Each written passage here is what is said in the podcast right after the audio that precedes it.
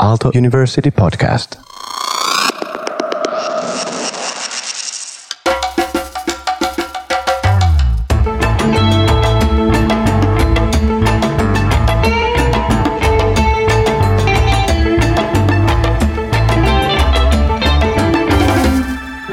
This is Cloud Reachers. I'm Tomi Kauppinen. How are you doing? I'm doing very well. Yeah, it's a nice sunny morning in New York. And I haven't gone outside yet, but I think it's not too cold. Yesterday was very warm. So I don't know what today will be like. We've had a strange heat wave the past week. Whoa. So, um, in Fahrenheit, how warm it is there then? Uh, I can tell you in Celsius. Um, I'm trying to train myself in Celsius. ah, yeah, yeah. of course. Yeah. So it was like 24, 25 yesterday. And today I think it's going to be a high of 14 or 15. So it's quite a drop. Yeah. Okay. It's in Helsinki, it's like five to 10 degrees Oh my gosh. It's Oh my gosh. some nights it's already minus something already, but yeah. yeah, it's Finland. you know, Yeah, I don't know if I told you my um friends that I saw in Barcelona said they're going to spend the summer in Finland next year because it was too hot in Barcelona. ah, yeah, you might have mentioned about Yeah. it. Yeah. So That's amazing. Yeah, yeah, we welcome all the people who absolutely love cold and dark months. I mean, we have also summer, but it's uh, you know, there's this joke like I do quite often, like, is it really dark and cold in Finland? And in reality, it is. yeah. Um, it's uh, yeah. Hey, uh, can you uh, can you uh, share to listeners about yourself and your background? Yeah, yeah. Uh, so my name is is Deren Guler. I don't know if we went over that. And um, I have a education technology ed tech company called Teknikio, where we design experiences to help people create with technology and introduce them to concepts of everyday engineering, as we call it. Um, so problem solving and engineering for real world everyday problems. And I also teach at Columbia in the Teachers College and at Parsons in their design and technology program. And I'm based in Brooklyn, New York.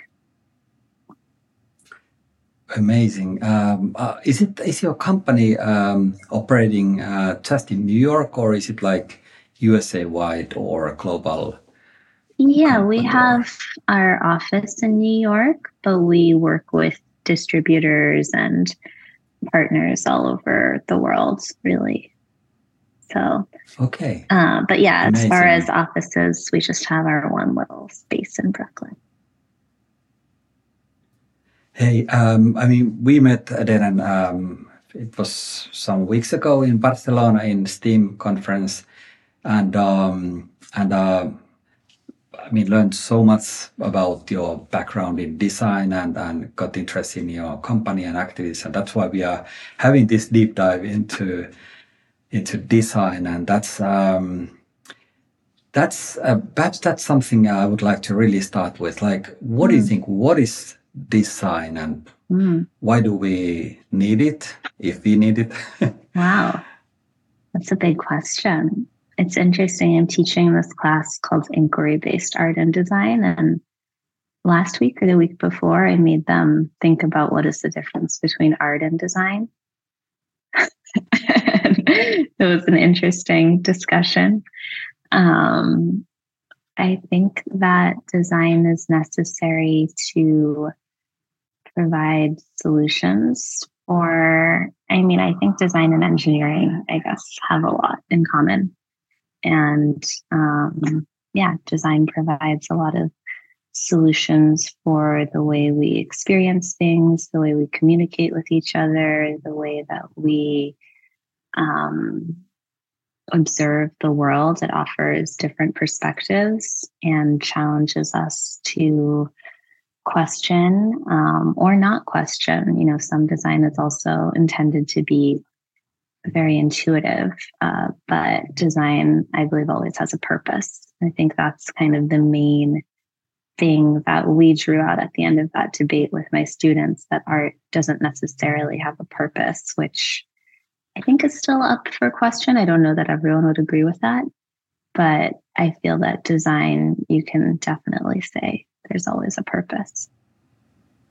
Mm.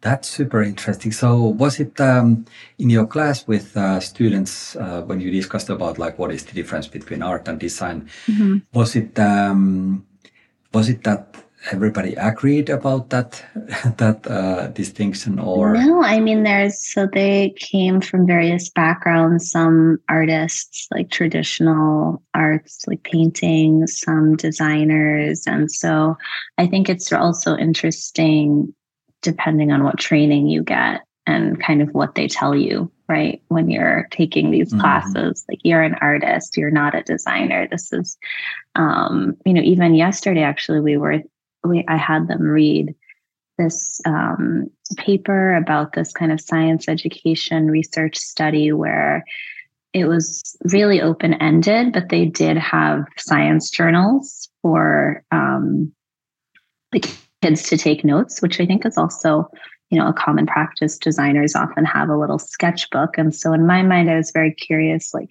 how they would feel about the science journal and if they would see it as a sketchbook. And the ones who have more of a formal arts training really didn't see it as the same thing at all and thought it was way too rigid and that it was not allowing the children to think freely and really mm-hmm. prescribing mm-hmm. uh, a template for them. So I think that um, there's there was a lot of different arguments when we were having the design versus art debate about um, yeah just the intention behind what you're doing and um, and again this ability to make art just for the sake of making art which is arguably mm-hmm. a purpose in itself but it's not like i'm designing a door handle and it's going to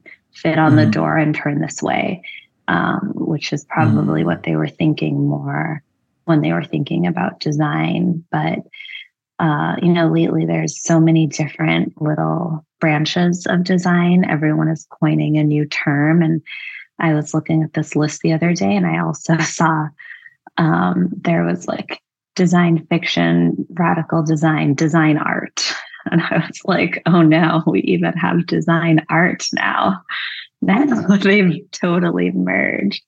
Um, and there's this really interesting mapping that a colleague of mine has made uh, about uh, different fields of art and design, where he maps them based on what's constrained and un- unconstrained. And so he puts like formal product design and constrained um, and art and unconstrained and we looked at that and even there there was you know some disagreements with how he had mapped it out but they generally agreed with this design has constraints and art doesn't have constraints wow that's super interesting because i was just about to ask like is it like design have has more restrictions mm-hmm. or constraints if you like and then art is more like okay well let's do whatever we want to do which is try to communicate with the aim of communicating something mm-hmm, mm-hmm. Um, about the world or about ourselves. Yeah, yeah.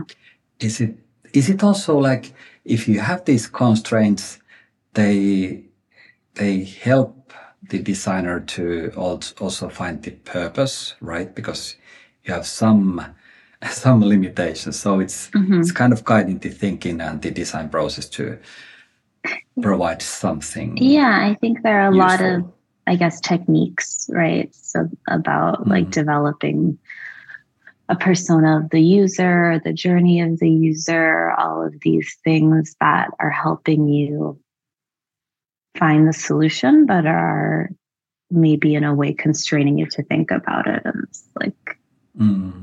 um, step by step process, right? So. Mm I think you can still be very creative with that, but you can also just follow it, and then maybe it's it's not so creative. It's, mm. Yeah. Yeah, yeah. It's uh, you said that it's um, design is now everywhere and uh, people are coining new terms. But uh, um, why is it so? I mean, there is this maker culture and of course design thinking and uh, what you call everyday engineering um, are getting super. I don't know if popular. I came so, up with that. I don't know if I can um, take credit. well, it's uh, well. I mean, you used the term. yeah, you used the term at least, and yeah, uh, yeah, yeah. yeah, I, yeah, I attribute it to you. So Oh, thank you. because I learned it from you. Yeah, but um, hey, wha what is in this time that makes all this, you know, like design thinking, maker culture, and and well, everyday engineering so popular and and needed? Mm. Um, yeah, I thought about this when you when you asked, and there's this one paper I read recently that was talking about the reasons for like DIY maker culture, and the one that I thought really resonated was that we need to teach people to be producers and not just consumers of technology.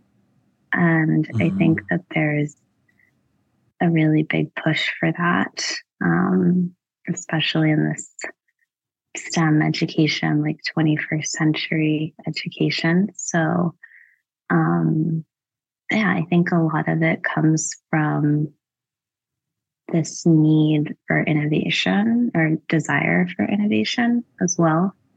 Mhm. And um, I don't know how it is in Finland, but in America, in education, there's a really big emphasis on that. You know, they're teaching little kids about entrepreneurship, which I find interesting.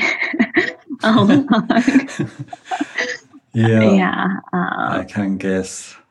it's not a shock. It's yeah, it's. I think it's coming to Finland as well. Not yet to like kindergarten kids, but uh, at least in high schools, there are like specific like high schools um, touch, entrepreneurship, and it's it's happening yeah. here Yeah. as well. Um, but yeah, at the same time, I think it's interesting here at least. And I think world, I don't know again how it is in Finland. I'd be curious, but there's also this brand of maker culture and making. And, Mm. you know, there's this big company, Maker Media, that started all the maker fairs and had Make Magazine. And in the beginning, they actually had Make Magazine and Craft Magazine, which I thought was Mm. and then they got rid of craft. I don't know if it was absorbed by Make or if they just realized that that was, you know, not the maybe it wasn't doing as well. Um, so, so yeah, it's kind of like evolved into a specific brand and definition, and there's been a lot of pushback against some of it. I think there's a lot of emphasis on like a very masculine way of thinking about making like let's just make the fastest coolest drone. And Mm. um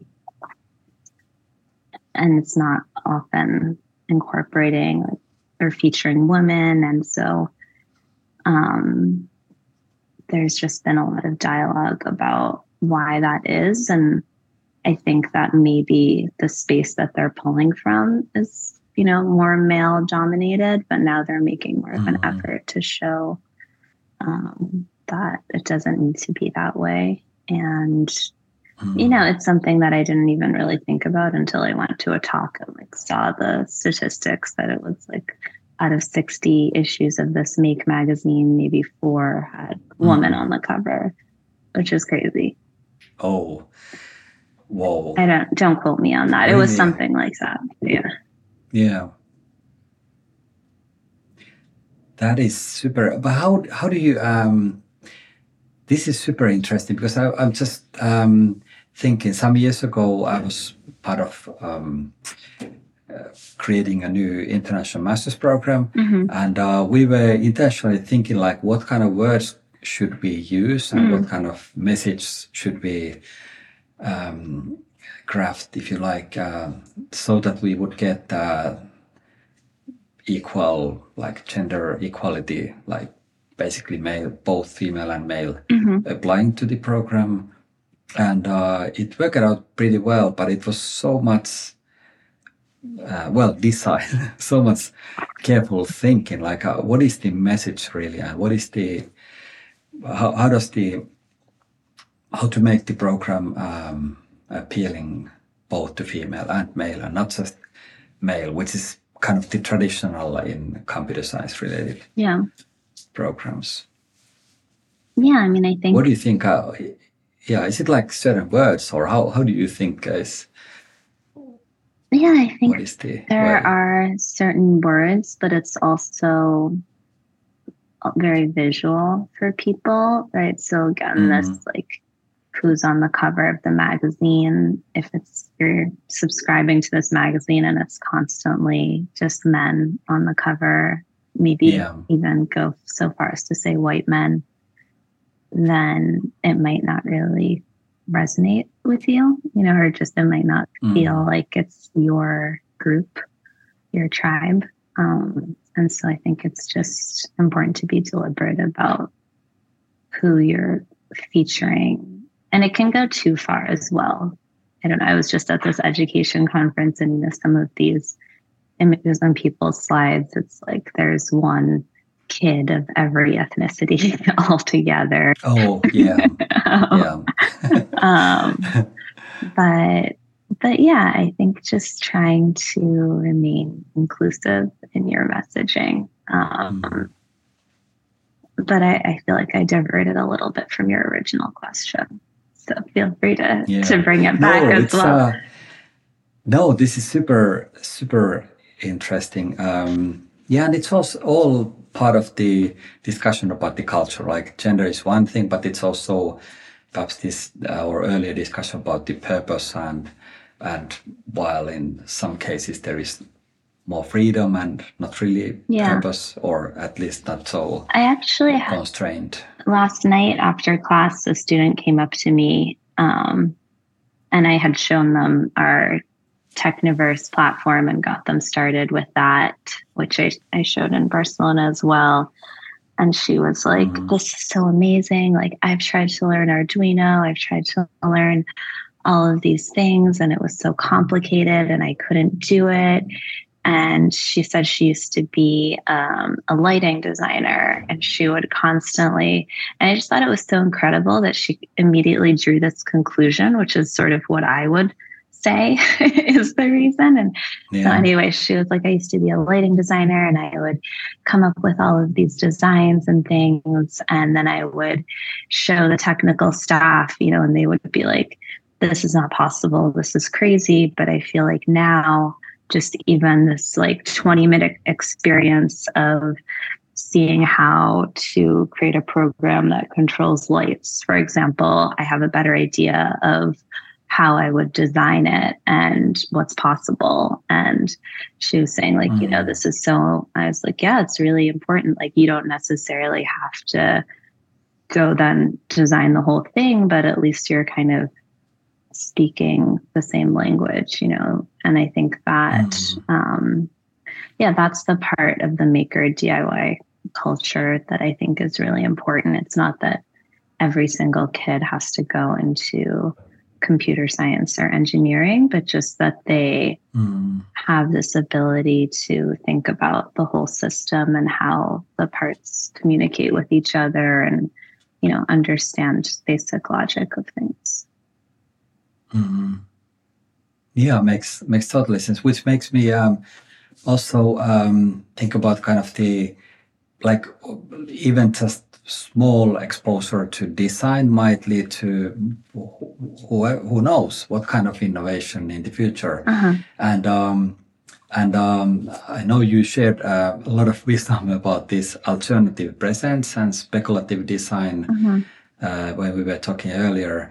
Um, so, can you share? Can you share to the listeners like wha- what is the role of speculative design and uh, like what are these alternative presents where we could be Mhm. living in if design or engineering went to another direction? Would we live in the Stone Age still, or how, how do you see We live in outer space. Yeah. Yeah. Uh, maybe. I mean, we could. Um, yeah, I think it's there's like a very simple definition that I really like for design fiction, which is pretty similar to speculative design. Again, so many different terms, but um, the designer who coined that term said like design can also be a kind of fiction making, design fiction. Mm. So, yeah, it's just having this fictional elements of something that isn't necessarily based in the real world and pushing Mhm. yourself to imagine and speculate around different possibilities, which I think is a really, important progress uh, process, even for practical product design or user experience design. Just being able to, um, like, even if you can't design for every scenario, being aware of the limits, you know, and how far it could go and when it would break. Yeah. Mhm.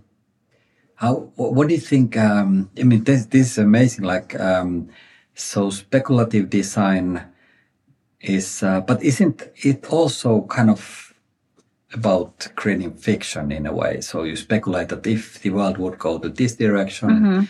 it's. Um, yeah, I'm just thinking. uh, Is there like Yeah. real There, difference between design fiction and speculative design? I think there's an emphasis on storytelling, which we've talked Yeah. about a lot. yeah. And like I've done workshops, for example, with design students, and at the end, people at the school have come up to me and said like, "Oh wow, like what did you do?" They're all storytellers now, you know. But like they were really good at making this 3D model and making this fancy presentation, but now they're also Yeah. storytellers. And I don't think I even really realized that I was teaching them how Mhm. to tell stories. Like it's actually again going back to what we were talking about, like part of the the template in a way.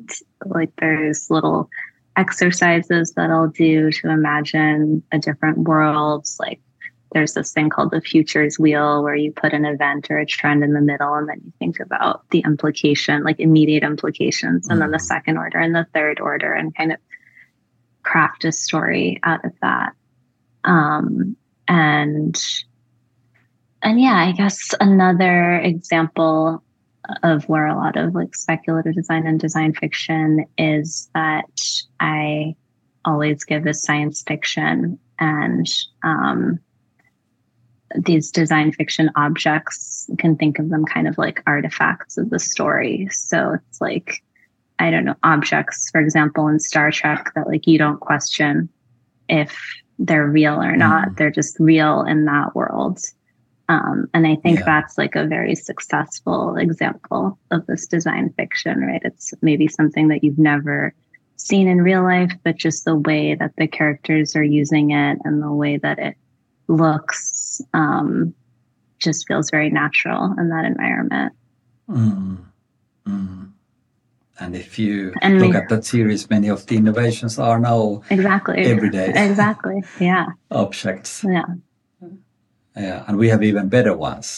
ways, so, so, yeah. Some of them don't happen at all, you know, and some of them, yeah, we were talking in my class about Minority Report, you know, that movie with the just the glove yeah. and the sort of screen that's like this big projection. yeah, And I think like it's past, like it's not going to happen. We're not Yeah. going in, but some of my students thought it might still happen, which I thought was interesting. So yeah, we'll yeah. We have made some experiments with augmented reality, uh, with with Minority Report as as an inspiration, but but uh, yeah, it's still not there. mhm. Yeah, and I agree, it might not happen, at least not in the form like that, how they were envis- envisioning it. yeah. Um, But there's also Um, like there's an example that I also really like. Um, just going back to things that don't happen. There's uh, this article. I'll have to find it and, and send it to you about. I think it was like right when electricity was invented, and there's this ad in I believe it was like the New York Times or something for this company called Electric Girls.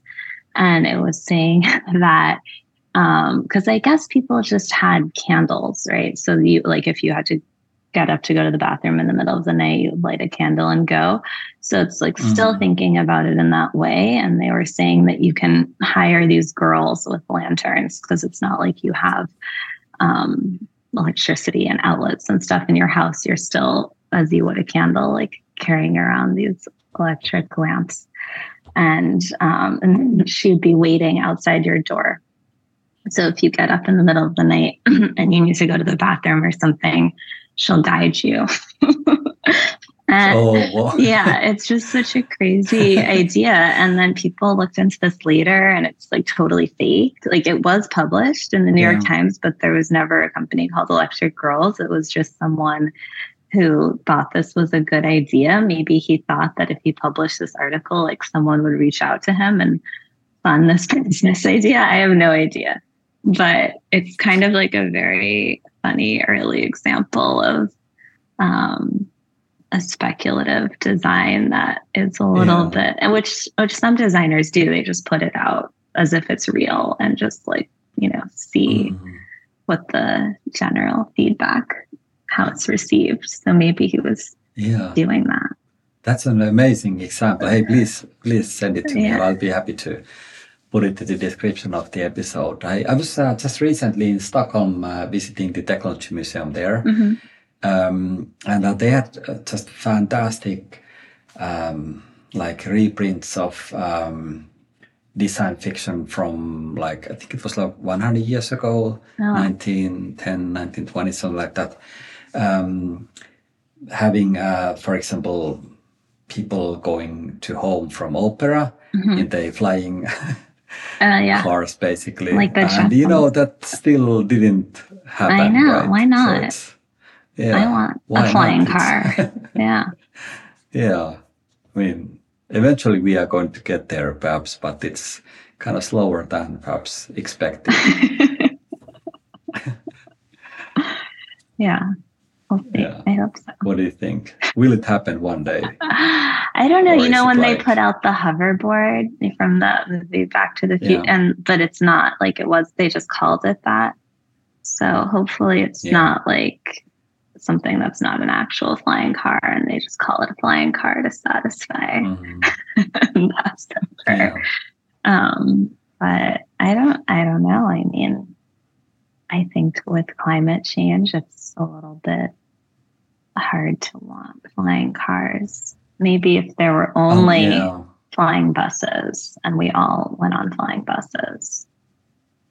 Yeah. Yeah, that's a big drone bus and a big solar panel drone bus. Yeah. Yeah, exactly. Yeah. Exactly. All sustainable energy and it's like you want to take this if you support you know climate change actions or actions against climate change solar panel powered. Or wind yeah, power uh, i mean it's yeah wind well yeah wind power that would make sense because there's a lot of wind in the yeah i suppose somebody ha- might have must have thought about it but um, let's see the results. But hey, I mean, we need um, students, don't we? I mean, to invent all these yeah.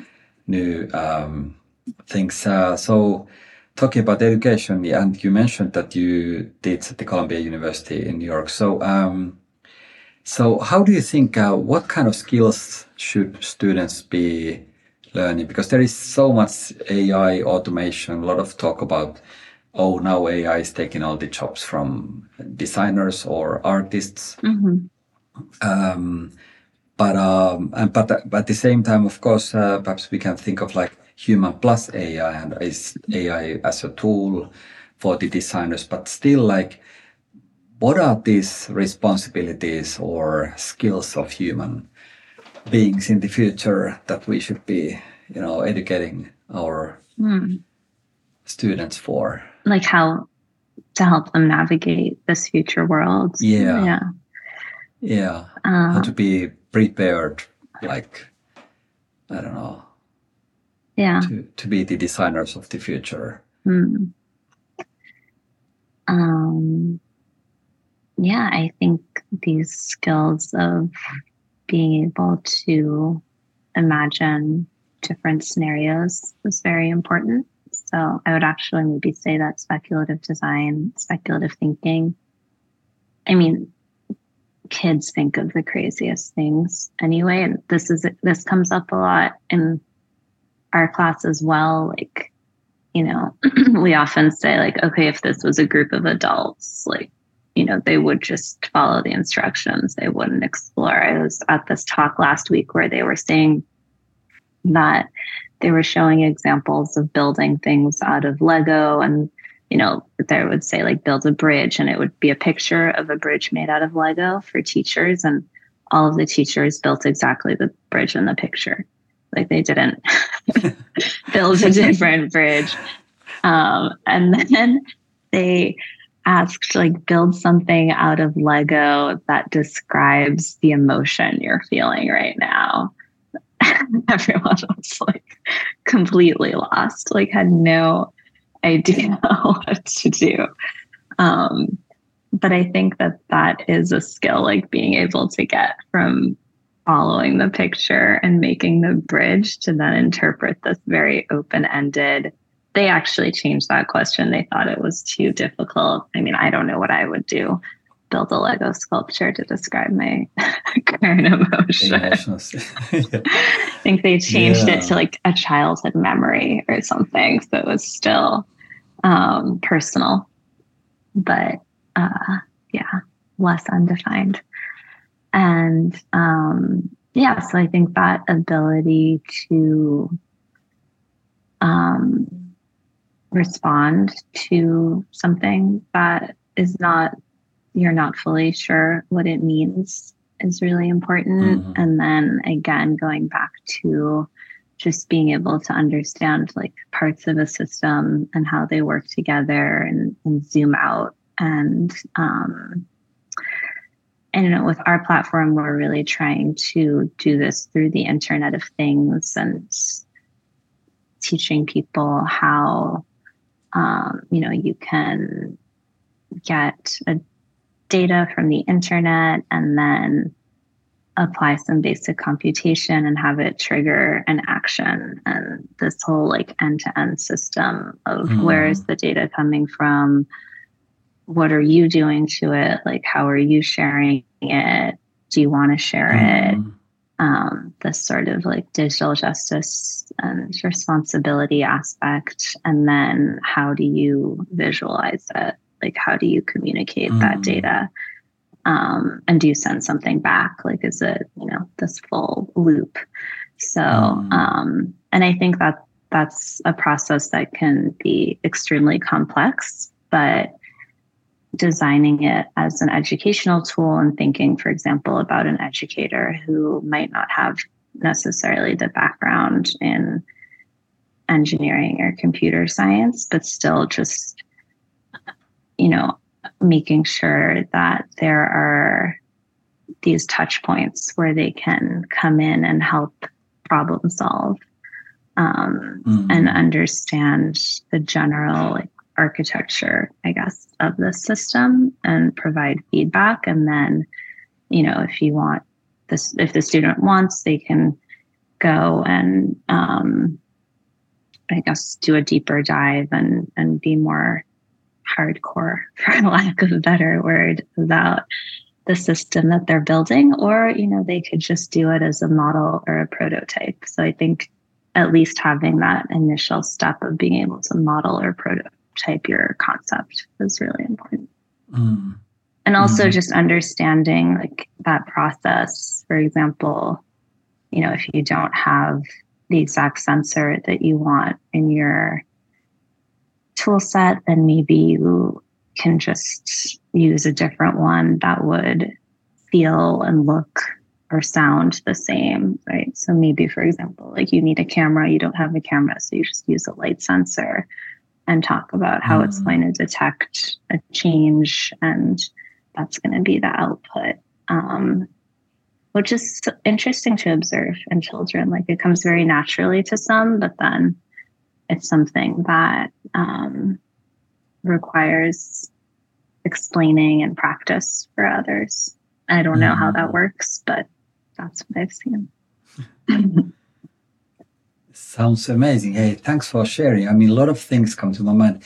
First of all, um, you mentioned about uh, your company's product, and I remember you were showing like the, the demo where there is um, device uh, on side of the planet, and that's gathering data, and then you make decisions like based on like what will your device do, like uh, show light or like an alert that okay now now the temperature is certain in the another country and then perhaps you make some decisions. So so perhaps um is it like um one one of the skills that um people should be developing is like the ability to be informed about like what is useful for you or mm-hmm. for the community or for the society and and then make mm-hmm. decisions or design choices accordingly. And and AI is is perhaps not so good in making this kind of picture of a very complex scenario Yeah. i- including this kind of design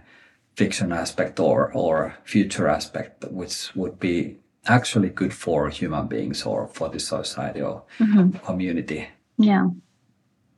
Yeah, I think that sort of experience, or I don't know, maybe there's also a social element there, being able to Yeah. really immediately imagine how people would respond and react to things.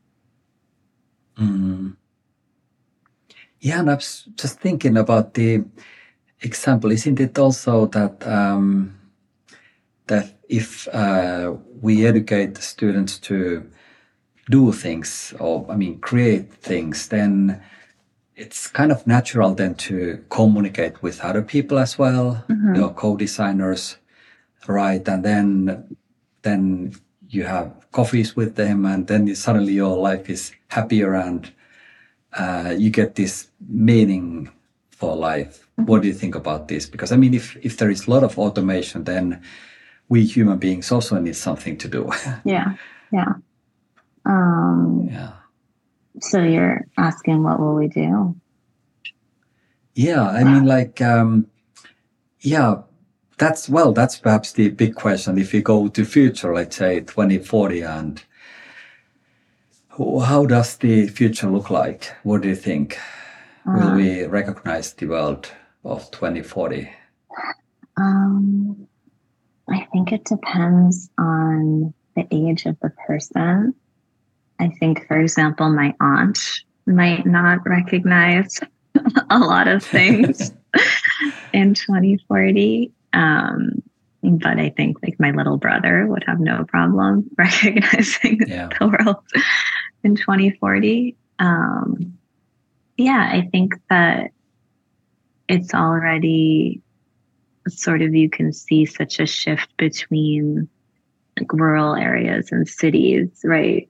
And when you Mhm. maybe go to a more rural area where there isn't so much infrastructure and technology, there's still like people at the gas station helping you pump gas or at you know the little Mhm. store you're interacting with people as you're going shopping whereas in the city it's all just like self checkout everywhere there are no Yeah. people um, so i think that will be the weirdest thing but i think it's kind of gradual so I guess when I hear your question, I'm imagining like I wake up tomorrow and it's 2040 and I don't experience this gradual change, right?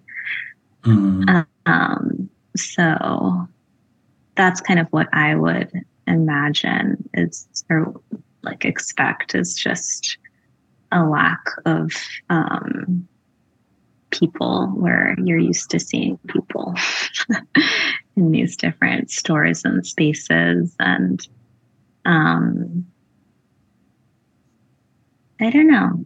It's interesting. I think, you know, so many more people are working from home now. So Mm. it's interesting to also think about what's going to happen maybe to office buildings and if that's going to continue or um, maybe that will go back to the way it was. But I would wouldn't be surprised if, for example, like Mhm. big places like the New York Times, maybe there won't be such big offices for a lot of these big corporations anymore. I remember I Mm. was at this conference earlier this year. Um, do you want me to pause? Can you hear the ambulance? Or is it okay? Um, no, Okay. it's uh, I cannot.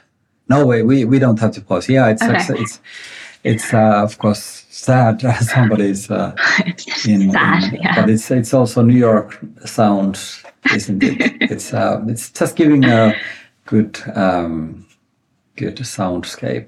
well, of course, in ambulance case, uh, hopefully not, nothing serious has happened. yeah, it's Or it reminding you. I don't know. And it's the ambulance. Yeah. Yeah. Um, sorry, now I lost my train of thought.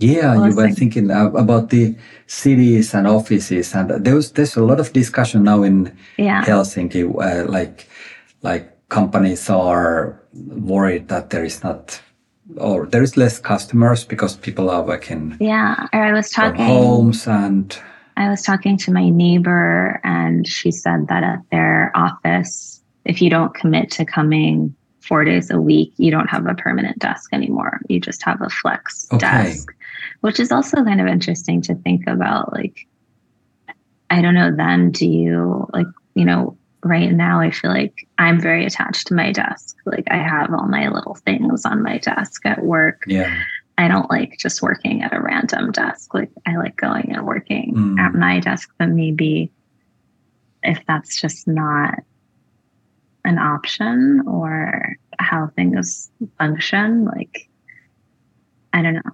Mhm. There will be some other way we express ourselves or we won't express ourselves Yeah. in this way. So maybe also just thinking about yeah, like what is that office space? It's just designed to be this more like sterile environment where you can go sit at any desk and they all look the same instead of having everyone there represented. Mm. When we have um, the shift uh, from like dedicated desks to um, like you just move around with your laptops, does it mean uh, what does it mean for design practices? Is it like that you have to always then design if you want to design with your hands and create new everyday engineering objects? Then you have to go to these dedicated spaces, maker spaces, and uh, is it um, is it actually a concern that we should be thinking about, or should are we going to wrong direction with all these open spaces and open? I don't know. I mean, I personally think that's the hardest part for like my team of working remotely is designing physical things Mm. and not being able to just sort of like peer over someone's shoulder and see what they're drawing or doing and um you know maybe having to wait like 2 hours to see something and maybe it's not exactly what you envision. Maybe it's better than you envisioned you know Mm, but um but yeah i think that it is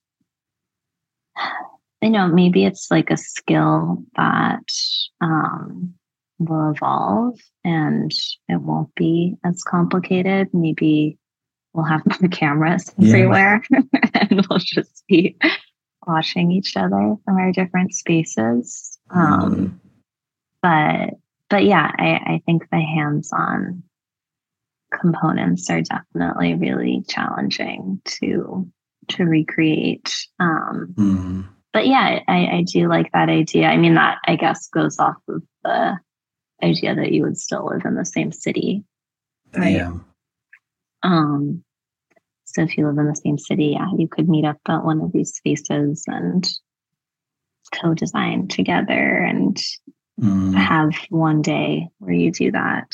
Mm, which some people like some friends say that's more efficient of just like going in and being like this is what we're working on because we're here and Yeah. then when i go home you know i'll do all the other things that don't really require as much interaction. Mm. yeah Yeah, makes makes totally sense. Um, hey, we talked about uh, storytelling earlier, and uh, I would like to ask about the about your um, life, uh, some turning point, either in working life or personal life or studies. Um, Yeah. So, is there something that uh, made you think differently again about life, about studying, about learning, about skills, anything? Yeah. I mean, I guess there are a lot of things that come to mind with this question. Um, I was trying to think of something that's maybe more relevant to what's happened.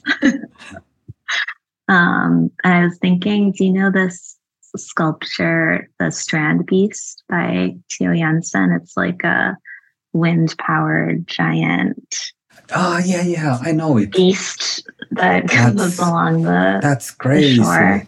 Yeah, I know I forget where I first saw it. I think I was an undergrad and I was I had majored was majored in physics, but I took this class that was like intro to kinetic art or something Mm. because I thought this was going to be a really cool way for me to apply what I'd learned, you know, in electronics and this and that to um, art, which I was also always really interested in. And they showed this video, and I just thought it was the most amazing thing I had ever seen. Um, and yeah, I just loved that it didn't require, you know, it's all just like wind power and the weights with the water and just works perfectly. And so just seeing all of these different engineering principles like applied to something so beautiful Mm. um, was really, yeah, it made me think that I could, again, like maybe think outside of what I was being shown and like maybe I was struggling with trying to figure out what exactly I wanted to do. But then I was like, it's not, you know, I could use it to create really cool giant sculptures at the end of the day. Like it's again going back and using these same principles of understanding how things work. Um, and yeah, I remember that had a really big impact on me. I showed everyone. I know, I think I even showed my professors, like I had not done very well on an exam, and I was meeting with a professor, and he was asking me, like, you know, but what do you think you want to do? Like, how can I help you? and we watched this video together and he was like okay i get it I want to do like this. No, i want I- to make this Yeah, yeah, I want to create something that is different from this, but still like spectacular. Wow. yeah yeah um and i think he even said like you know you could also then work for like a museum or something and i didn't get it then. I thought he meant like i was just going to give tours of the museum. And i was like no that's not what i want to do. But then i did end up actually building this exhibit at a science museum later. And i realized what he was saying and that there's you know a lot of again combining all of these different like skills and Mhm. just having the opportunity to show people how something works through designing something very like interactive and tangible um and kind of like exposing this magic in a way. Mm. That's amazing. Thanks for sharing. So, um, so it's um, if I think about like like a more generic learning, it's like it's important to be ready, kind of to be inspired, and then just dream big based on the inspiration you got. right? I mean, what was that slide that uh I remember? It was like do whatever you want, do whatever you want, wherever you want, and make it magnificent. yeah, okay. That's- Yeah, that's it's just good. like that. yeah. Same. Yeah, Same idea. exactly. Makes totally sense. So thanks for sharing. And it's funny that you mentioned about that um, wind um, art. I, I, it's it has been a big inspiration also for me, and it's um, it's totally mind blowing. I don't know. It's it's uh, it's always when you see this kind of example, it's like okay, well, how how this person even got this idea? It's like Yeah. Wow. I mean, I felt that way when I saw the Automata videos as well. I Yeah. was like, how do you imagine this machine in your mind and then it didn't seem like they really had they sketch it but they just take a piece of wood and start carving until it works like there's you know Mm. now i would be like oh we have to 3d model it and we have to make sure that this part works and then we'll 3d print it like it's so different from how i would do that and i think that that's also just like such an amazing gift to be able to make something literally kind of out of thin air Mm. Yeah, automata is another thing. I have to link also all to all these uh, fantastic projects and examples from the description so that the Mm. listeners can check them out. Um, yeah i think i those videos i can they were um i showed them to my class so i have the link Okay, from Sarah Yeah. Hammond. And I was actually also showing someone a friend the other day at a cafe, and like the waiter came by and he watched it as well. he was like, "Yeah," he was like, "This is so cool." You know, like when I was younger in Brazil, I had to make all of my own toys, and mm-hmm. this is just reminding me of that experience of just making something out of. I don't know if we should call it trash, but like whatever is lying around treasure and um and he was like now you know i like go to the toy store and i just buy my kids whatever and i feel like they don't have that same Yeah. experience that i did that was so explorative That's amazing. Yeah, and and i wrote to sarah and i was like see your work is even like moving this random waiter in this cafe Yeah. you're making such an impact wow, I do. Th- I mean, that's that's perhaps um, one of the values uh, that we share, like openness, like like Mm, having discussions in cafeterias and then who knows i mean how much perhaps that video then inspired uh, the waiter as well to to think about the next step or next thing to Yeah, do uh, who maybe he went and built something with his kids at night. And then he was telling me actually also it's kind of relevant, like he was like, you know, now we don't think about anything. Like he had this little kiosk machine, Mm. handheld machine for credit cards and stuff. And he said, you know, this wasn't working for 10 hours last week. And I had to do all the calculations by hand, like everyone's bill. I had to get a piece of paper and Mhm. write it all down. And and he was like, it was so slow.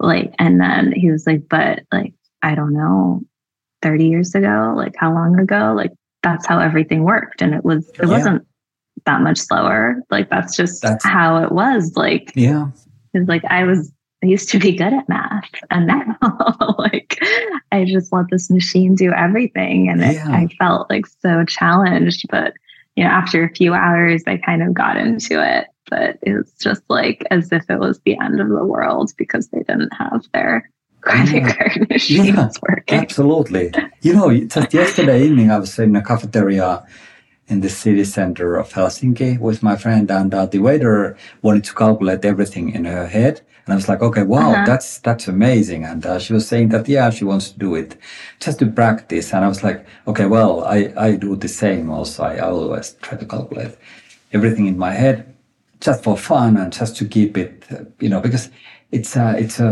actual actual um, kind of thread. I mean, if you think about taxi drivers, I mean, how how many maps they nowadays use, or you know, Mhm. like paper maps, or how much knowledge they have nowadays. It's all in the navigation. You just navigate from A to B, and then you follow Yeah. the route. And and if the route is wrong, then they still tend to, you know, trust the machine and. Uh, uh, just some months ago, I, I was saying to a taxi driver in Helsinki that, hey, this is not the right route. No, but the navigation is saying that this is the right route. No, Uh-huh. but it's this is not a good idea because there's this construction and and you know it just started yesterday evening, so it's not a good idea to take this one. And uh, he was just insisting, and then we took that longer road, or that that had that traffic jam and traffic, you know, and it's like, you know, all this knowledge, it's kind of disappearing and skills. Yeah, definitely. Yeah, I got in a taxi in DC last week and it was a regular taxi. I was like trying to call an Uber and it was taking forever. And then finally, um, this taxi came. It's like, oh my gosh, thank you so much. I was like felt very stranded.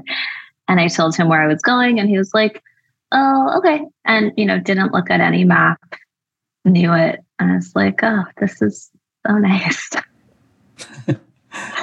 I feel so confident. I mean, DC is also pretty easy to navigate, I guess. Yeah. Very grid based system, but um, but yeah, it was like really refreshing. Mm-hmm. Yeah, it's all like um, to think like, okay, well, what is the role of role of people with all these uh, calculators and, and of course AI. But um, we Mhm. still need to learn all the time. So, hey, uh, Deren, I would like to ask you, like, what did you learn last time, and where did it happen? Was it like online or through a book or playing a game or anything? Mm. What do you mean by learn? Like something that surprised me or like an actual skill that I Um, learned? Ah, you can decide. You can decide. you can decide. That's well. That's that's amazing. Uh, point. Yeah. Uh, both. If Yeah. You like. Both. Oh my oh, gosh. we can start from one, but um, I don't know when I last really learned a skill. I need to be better about that. Um, but I was thinking about this one presentation that I saw last week uh, at the conference I went to. This organization called Chasing Two Rabbits, I think. There's just two rabbits chasing two rabbits, um, where they were thinking about, um, I guess, the woman who founded it specifically. Her research was around uh, hunter gatherer tribes. And um, I guess in these tribes, the literacy and ed- quality of education is very poor and the kids don't do very, very well. And so she was studying, um, you know, why they're not learning, is I think sh- what she said. But then she went there and she was actually like, they're not not learning. Like these four year olds can fish and like go into the jungle and find a specific tree that will cure malaria. Like they know more than I do about survival. But like, why isn't this education system working for them? And um, they, you know, came to a few different co- conclusions. The main one being that the education is in French and they speak this native language. Um, So it was just a lot to have the kids learn French and then learn something in French, right? Like Mhm. you're learning a new language. That's it's a lot to do two lot. two Yes. things at once. Um, and and so they developed this curriculum that involves these little, and they were also thinking, um, you know, it's like they're doing this fishing and this hunting and everything, but it's not for fun. Like they have to be immediately part of this tribe, and it's kind of like work. Like they're working since age two or something. Um, so it might also be hard for them to commit to like going to this school for a Mm. certain amount of time a day. And that's just not the lifestyle. Um, and so they recorded all of these different lessons through songs and stories on these portable radios uh, in their language that are solar powered and hand cranked. So the idea is that the kids can take them around with them, and then just whenever they have time, they can listen. Um, and it you know improved dramatically and now they're doing super well and it's like not so disruptive to their traditional lifestyle Mhm. um, and yeah i was just like really moved by that you know it wasn't because a lot of other examples were in a way just bringing this like western style of education and dropping it somewhere. Um, whereas i felt like these researchers and educators were just really careful to like observe and identify the problem and come up with a very like specific context-based solution. Um, so that was really eye-opening to learn about Oh, thank you for sharing. Very eye opening. And I, I'm just thinking about higher education and, and how how it happens nowadays at the master's level so much in English. And I mean, we are having this conversation, of course, in English, but uh, is it Mhm. really the most efficient way? It's it's uh, and, uh, especially of course for primary school, but uh, but it's might have implications to higher education.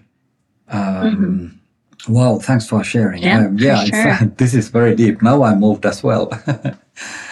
Yeah, I'll sh- I'll share it with you. I mean, it says they have like already 33% higher literacy and numeracy Oh. skills and like 90% of the classrooms are now meeting the standards and I think it was like 10% before. So, Mhm. That's how you Really really, really make a change.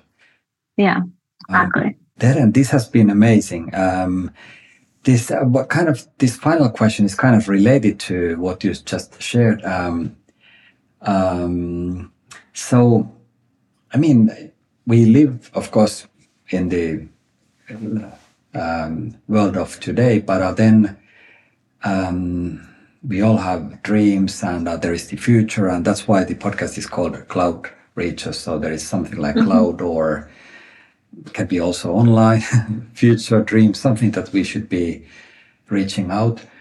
So, um, Yeah. who do you think is this kind of cloud reacher in your mind? Can be also an organization or a person, somebody who is um, bringing new ideas forward. Hmm. Yeah. Um, I, I guess I was thinking about it specifically as maybe someone I know when I saw this question, but there are also definitely organizations like the one I just mentioned Mhm, that I yeah. think is a cloud reacher, right? Um, but yeah, I have this good friend, Sophia, who has a really amazing um, app like digital tool set for 3D modeling that's very intuitive. And I feel like she's always trying to incorporate like the latest cutting edge technology and think about different use cases for it. Um, she's incorporated like virtual or augmented reality elements, and now they're doing something um, you know, and it's just for 3D design. And we were talking last week, and she was asking me about what something about what they're developing now and like would it be useful for electronics manufacturing if there could be this really um i guess like high resolution 3d model of a circuit board before you get it and i was saying no because you know you kind of need to like test it and hook it up to things but then i thought about it more and I was like, well, I guess you could also build a simulator for that stuff. And maybe that would be a really creative way to test things I don't exactly know how accurate Mm. it would be. Um, but, you know, maybe it would save time and like shipping and manufacturing of different samples, which is a huge problem for us and can lead to months of delays. Um and and yeah i just feel like she's always sort of absorbing something from the different conversations she sees and then thinking about it in the context of her own work and just really like pushing the limits i'd be happy to introduce you to her Yeah, as well i think she'd be a great guest Yeah. Yeah, please. I yeah, absolutely. Anytime. Deren, um, this was a pleasure.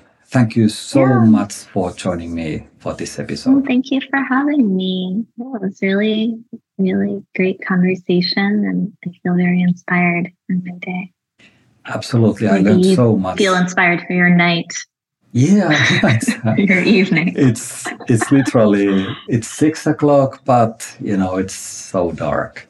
It's You know, yeah. Well, they did the daylight savings here as well. So. yeah. But the you know, How many hours of daylight do you have right? Um, I guess now it's like uh, from eight o'clock until four maximum, something like that. But uh, we are losing every day, like a lot of minutes, and uh, in uh, it, uh, then it's like four minutes hours. every day.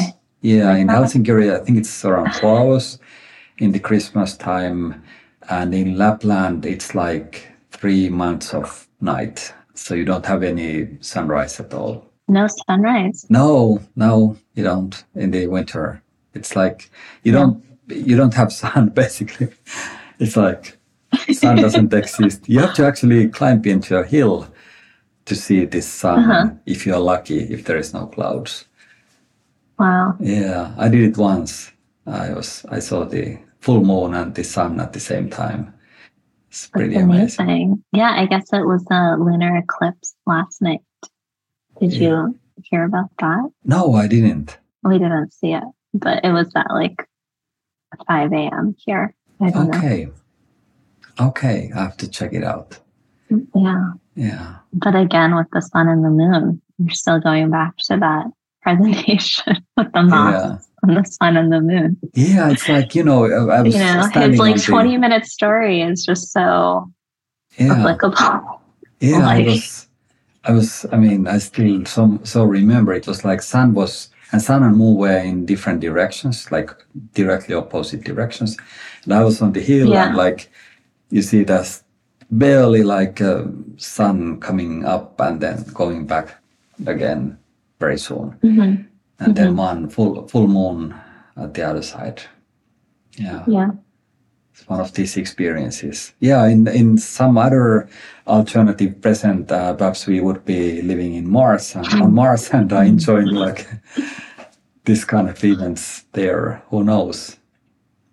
Yeah. Yeah. Deren, hey, welcome back anytime to the episode. I, I think we could Oh, have uh, like a longer one uh, anytime. For sure. Yeah, we will. I'd be happy to. Let me know and we'll keep in touch. I'll send you those links. Let me know if I forget anything. And yeah, I look forward to hearing it. Excellent. Thanks, Deren. So, this was Cloud Reachers. Tomi Kauppinen. See you next time. Ciao.